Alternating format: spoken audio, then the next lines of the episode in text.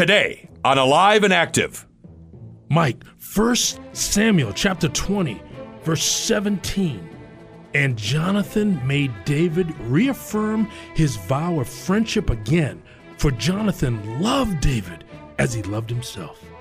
Buckle your seatbelt and join us for a lesson you won't want to miss.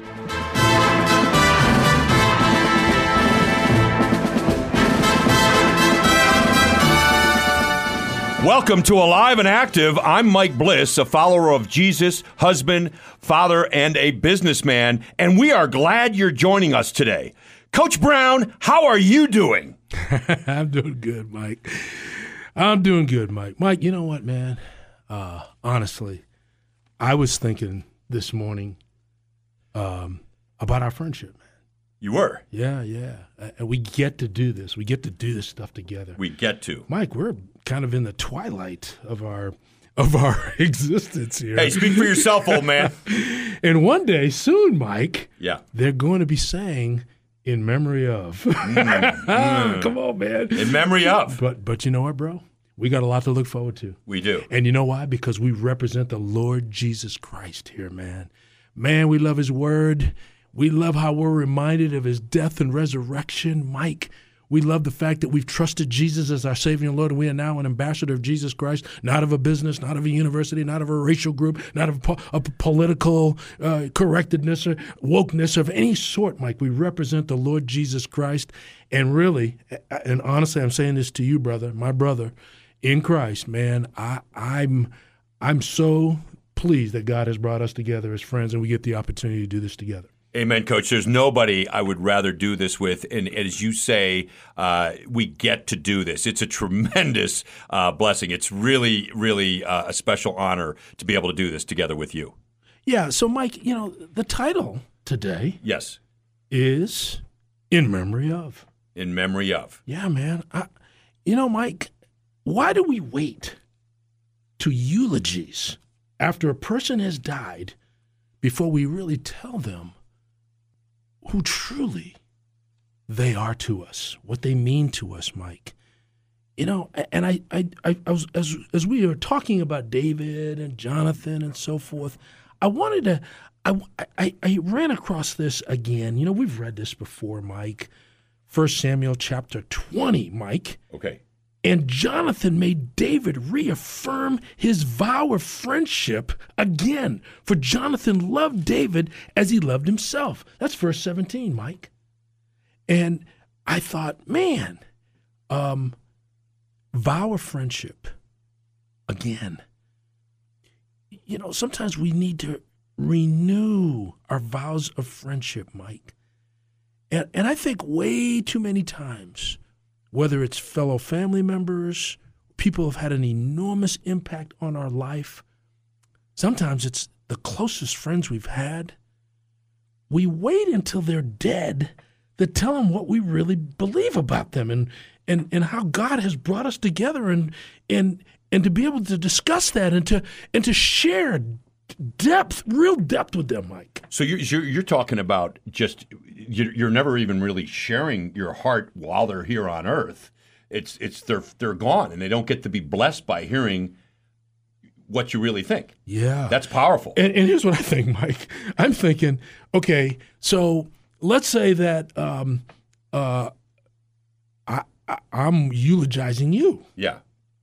And you've died. Okay. And you're sitting there with the Lord. Okay. You're watching your own funeral service because you're with the Lord now. Okay. The moment you died, you're alive with the Lord, right? Amen. Okay. So now you're probably, I'm up there like, oh, Mike, and I got tears coming down my eyes, and I'm pouring my gut out with all the great stuff that we enjoyed, and you're probably scratching your head saying, I wonder why old Ron Brown waited so long to share that. I mean, I'm sitting up there in heaven now. Why didn't you tell me that while we were on earth? You know, you bring up an interesting point. And one of the things that rocked me in my coming to Christ was Brook Berringer's funeral. Mm. And I remember you just triggered a thought when you said, and I talked to another man that had the same thing. The whole world stopped in Nebraska when Brooke passed, and I remember it was on the radio. The funeral was live, and you said, Brooke, who is a Christian, who is in heaven right now, if he could come down to earth to console all the people mourning his death, he wouldn't leave heaven because it's this incredibly wonderful place. And I tell you what, it's an interesting. I mean, that's a powerful thought there. You know, Mike, it is, and that is true. And you know, I think we all give each other a little bit of leeway and that. But let's just be real. How many men have we heard over the years, Mike, that have said, I never remember my dad telling me that he loved me? Well, yeah. Go ahead, Mike. No, I was just going to say a guy that I think you knew him a little bit, but I became friends with him because I had worked for a company that was based out of Memphis, Tennessee, Bull Bramlett. Mm-hmm. He played for the Denver Broncos. Mm-hmm. And he came to Christ when the two men were witnessing to him. They talked about that they love him, and his dad never told him he loved him. Yeah. And you think about that and the power of that. And that was – they explained Christ and just what Christ has done for him. Yeah. And we're not trying to create victims here. We're not trying – we don't want guys raising their hand saying, yeah, my dad never loved me and that's why I'm all messed up. Now, listen, we don't – it's painful. I mean, a lot of dads – I'm 66 years old now, Mike. Yeah. The generation before me – my dad's been deceased for a long time, but the men out of that generation, I don't ever remember any of those guys, very few of those guys, telling their sons that they loved them. Mm-hmm. I mean, it was just, I don't know what it was, Mike, but all I know is in the Bible right here, what I just read, Mike, 1 Samuel chapter 20, verse 17. And Jonathan made David reaffirm his vow of friendship again, for Jonathan loved David as he loved himself. And these guys, Mike, were living out their friendship in such a powerful way, and they didn't have a problem with that kind of expression. But why do we? So Mike, I kept thinking about this. I kept thinking, okay, I'm going to just use you as an example, okay? Because you're a great friend to me. And Mike, I've shared with you the depths of my family background. I was an orphan kid, a foster kid, an adopted kid. I don't know my biological parents, never really remember ever meeting them. I know of them, but I've shared all that with you. I've shared the adoption process with you. I've shared the pain of losing those two people who loved me as their own, who adopted me, of their death. I was a young man when they died. So Mike, I've explained that to you. In fact, I even got you in a car with me, just right before COVID. Yeah, we went down to Memphis, Tennessee, which is where my biological family was from. My biological mother was from. Yes. My biological father from another country, but my biological mom from the Memphis area in Tennessee. And we were searching and looking and talking, and you were right there with me, Mike. I was able to open that up. Mike, not only that, but I'm thinking, boy, all the football moments of coaching. We've known each other now since, for quite a few years. Yes. And we've experienced a lot of each other's life profession, events. Yeah. So just... you jumping into my world, you were, you've come to games, you've been with me after games we've lost, games after we've won. You mentioned Brook Berringer, that whole situation when that young man died, and so the ups and downs of that deal. Mike, you've been in the best moments of my life with my children and my family, my wife, and a lot of other great things. But you've also, Mike, you've heard my deepest, darkest secrets. I have shared with you things that nobody will probably ever know, Mike. Right. And you know what, man? I'm telling you, so often we don't really celebrate that until that person's gone. Mm. To wait for you to die, for me then to tell the world, look what this man did in my life. Why did I wait so long, man?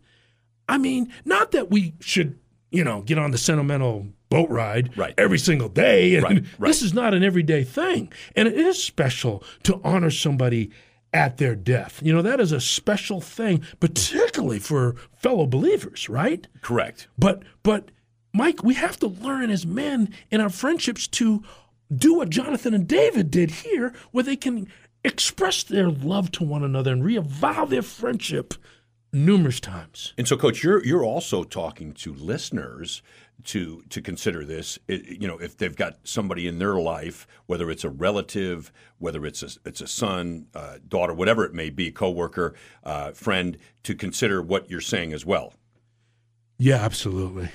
I mean, Mike, the beauty of that verse, and we're kind of honing in on that verse. Jonathan made David reaffirm his vow of friendship again. Yeah. Mike, I think it's just over and over again. It's the repeating, the reminding. And listen, Jonathan loved David as he loved himself. Do you and I, are we capable as Christian men to love other men as we love ourselves? And we're not talking about anything that's weird and crazy and, you know, misappropriated from Scripture. We're talking about a friendship. Correct. It's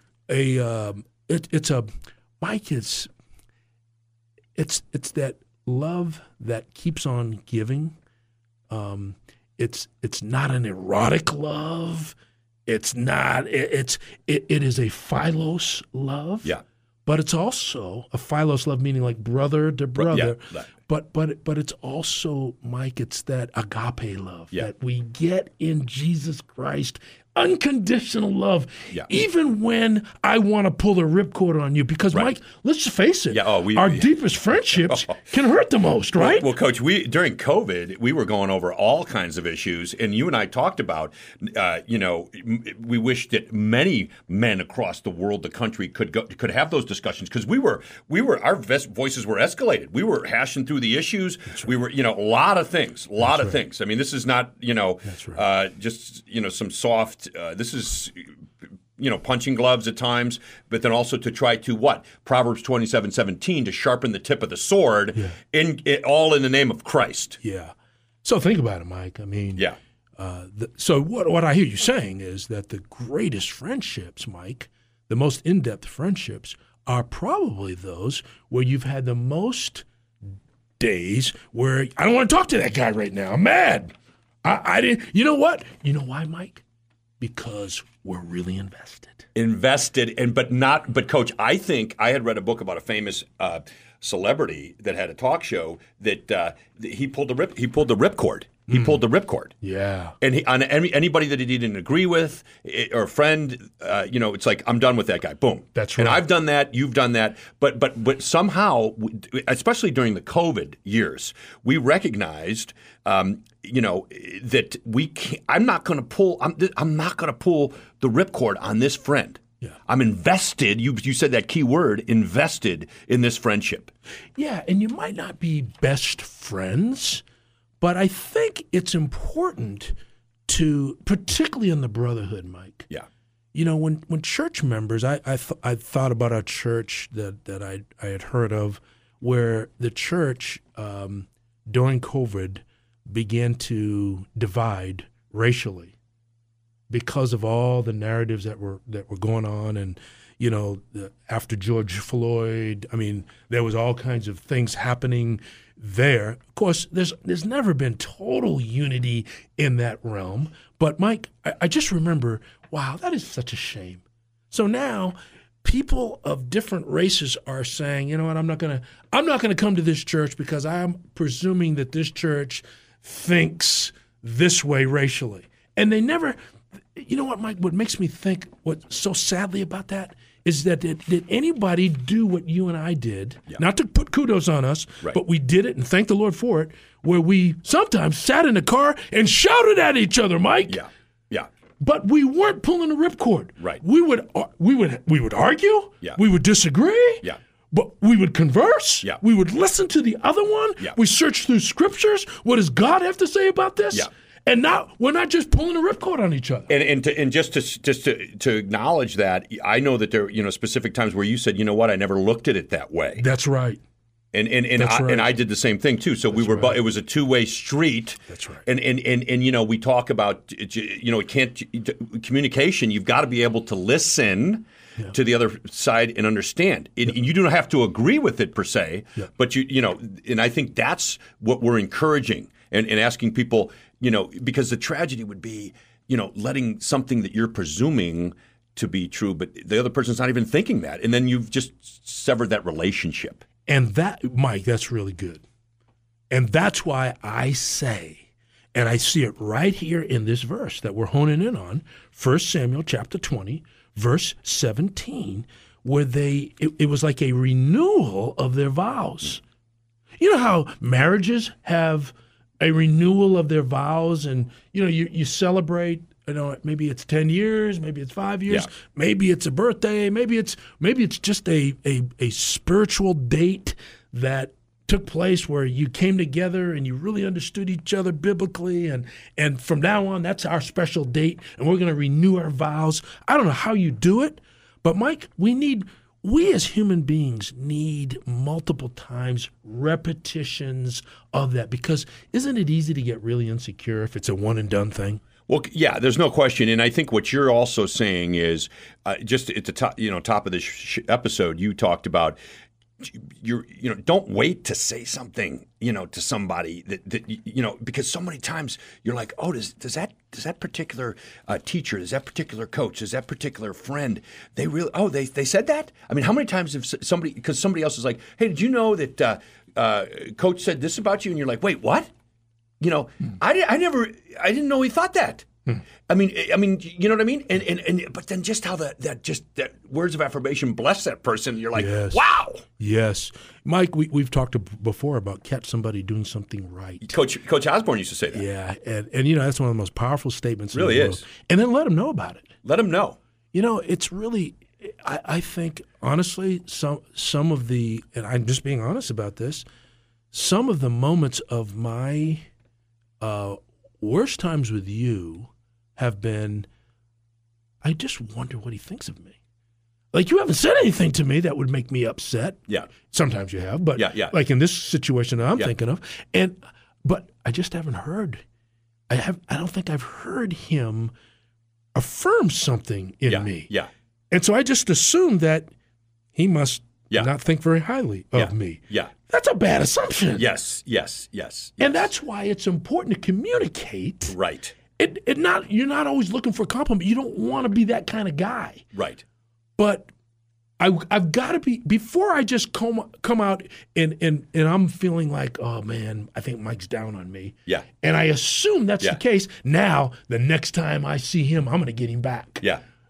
Versus, nope, I need the Lord to intercept this. Yes. The Lord has got to intercept this. My response to Mike Bliss before praise or before rebuke ought to be, I'm going to you first, Lord. Yeah. And then I'm letting the Lord work that through me and readjust my thinking so I hit you with the stuff that he wants. Yeah, you're talking about, like in one of the episodes we've done in some of the Bible studies, your thinking. That's good. Through your filtering. Yeah, that's good, Mike. And again, I like what you said too. One of the things that you and I have talked about is we can, if our mind races, we can assume this or that, and it just takes us into a place that's not where we want to be. And I think the purpose is, as what's the goal? What's the goal each day? The end goal is to be conformed into the image of Christ more each day. Yes. And so in to think, as we talk about, and you say, to think about our thinking. Yes. And we can get off the rails really, really quick because of depravity. Yes. And that's the piece. We want nobody wants to go down an unnecessary rabbit trail and then take 3 days, 4 days, 5 days to then I got to talk to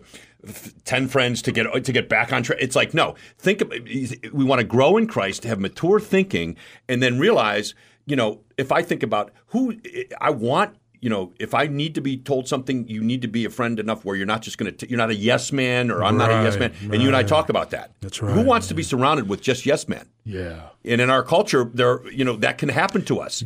That's a really good point, man. You need to hear the truth. And, you know, and somebody presented this to me the other day, said, what would you rather do? Would you rather be praised and adored and then destroyed because of that? Or would you rather be rebuked and reprimanded so that you can be saved? Which one do you want? Nothing more important than being saved. Yeah, you don't want to destroy that. And that's what a lot of us want. We kind of want both, Mike. We say we want to be saved, but I just want to hear the good news, man. Yeah. And you know what? It is important, like we learned from Coach Osborne, to catch somebody doing something right. You've got to give both good and bad news. You do. I mean, it's not just one way. But, you know, I guess, Mike, I just think that we men get weird about it. Yeah. Because, first of all, the love that we have for one another is not an erotic love. Right. That is not a right love between man and man. Now that's going to get us in trouble when we talk about that in this world, this politically correct world. But like we said in the front end of this show, we're not representing a politically correct world. We're representing a biblical world. Biblical worldview, yeah. That's right. And so we believe that the love that we men deal with each other is a philos love and the the love that lasts forever, man. Yeah. The agape love. Yeah. And it's all found in Jesus Christ. And so, Mike, in that process, it is not a weird thing to let each other know that. Somehow when we're boys, it's kind of like, you know, we don't tell each other we love him. I mean, how many times as a little boy did I say to my fellow little guys who are 8 years old, hey, man, I love you? Well, Coach, but also though too, I think one of the things too is, you know, you and I, how many times have you helped me with a job situation? Mm-hmm. I mean, when you were out east, you know, at your job, mm-hmm. you know, you would help me, and you and I know each other, and then you know, recently, you know, with, you know, your employment, I mean, you know, different things like that, walking through it together and just knowing it and being there, and sometimes just listening for a friend and that kind of a thing. Yeah, and I think, Mike, Jonathan. It says of Jonathan here, and again, 1 Samuel chapter 20, verse 17, the very end, it says, for he loved him as he loved his own soul. Mike, that's the whole thing. Can we love each other like we love ourselves? I hear a lot of people saying, well, we've got to learn how to love ourselves. Yeah. I'm thinking, I think I've learned that pretty well. I think. Yeah, well, we all learn it early. We have a PhD in that. Yeah, and I think we learn it early. Yeah. I think that baby's first words aren't "Mama, Dada." I think it's "What about me? Yeah. Me? No question. Me? No, mine." Yeah, I don't need any more classes on that. I can be as selfish as anybody on the planet. So to be able to get out of yourself, and to pour into another with deep depth love, Mike. Yeah. As you were loving yourself, that is what these two guys experienced, and it was very powerful, Mike. And Coach, in some of the episodes we've done, we've talked about Jonathan, and I think you have a close friend that's a pastor that talked about, boy, Jonathan, he was, because Saul, his dad, wanted him to be the next king, but he knew, no, God's plan is David, and accepted that, and that was just a beautiful example to us as we study the scriptures. Yeah, that is really good. The Davidic covenant, man. And, you know, Jonathan had to accept that. I mean, it was normally it's going to be the first son of the king. Yes. Which would have been him. Yes. But the Lord wanted David. Remember, Saul was the people's choice. It wasn't God's choice. Yes. But God gave the people over to themselves. He said, okay, Samuel, go ahead and let them anoint. You know, you go ahead and anoint Saul as king. And you know what? They're going to find out at the end of the day that they need to be listening to me, not, you know, their own desires. Yeah, be careful what you wish for. Yeah, but Jonathan had to kind of, you know, it's so easy for us to be cheerleaders, Mike, and not empires. And what I mean by that is we always want our way. Cheerleaders don't care if the umpire made a bad call or a good call. The cheerleader just wants to know, did it go for us or the other team? So we can either cheer or boo. But the umpire is always looking for the commissioner's stamp of approval. In other words, if that ball comes whistling down the pipe, that home plate umpire is not waiting for the crowd, at least he shouldn't be, not waiting for the crowd to make the call. He's got to make the call with accuracy and authority because he's got a higher standard, Mike, than the crowd. The standard is the baseball commissioner's definition of the strike zone. Absolutely. And see, that is who we have been called to live. So now, Mike, it isn't about me, what I want. It's about, Lord, what do you want? And Coach, I know we only have a few minutes left, but if you picture that saying, the emperor has no clothes, and I think that's along the lines of yes men, where it's like, just tell me what I want to hear. Don't tell me the truth. You know, I mean, that's today in corporate America.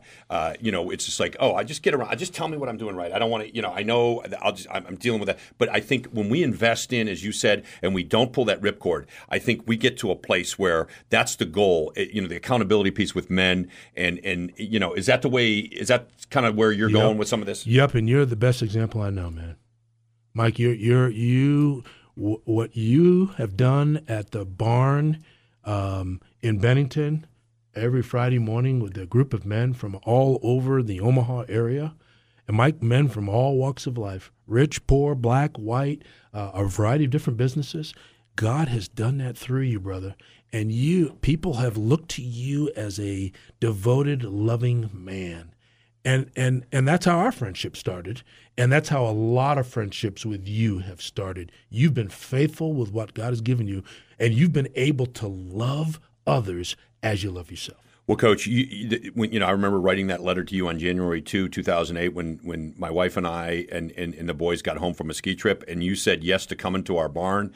And we had 170 men and young men there, and you preached the gospel, and it just was it just flipped our family upside down. So it's just interesting how, you know, that the Lord would, you know, take a guy from Chicago and an orphan from New York, and then just we could have this much fun proclaiming Christ. It's just been remarkable, and you know how much my family loves you. Well, you know, and that goes with my family loving you. And you know what, Mike? It's just the syncing up of God. God brought us together, just like He brought Jonathan and David together. Sometimes the most unlikely people. So I'll tell you what, I love this portion of Scripture, and I love the reminder of our friendship in Christ. No question, Coach. Coach, as we conclude here, just a final thought. Well, again and again, the repetition of knowing that what God is doing to bring men together, and sometimes very special friendships like you and I have, that we honor that, man, to its fullest, Mike, and that we don't back away from it, and we get out of ourselves and let the Lord intercept everything to do with that friendship. And I'm telling you, man, it's fulfilling in Christ. Amen, Coach. Thank you for that. It's just a joy to do this with you, and it's all about Jesus Christ. Keep your eye on the Lord. I just want to say that Alive and Active has a website. It's called AliveAndActiveRadio.com. If you go to, there's episodes, there's resources, leave us a message. We're a listener-supported program, and we just appreciate you.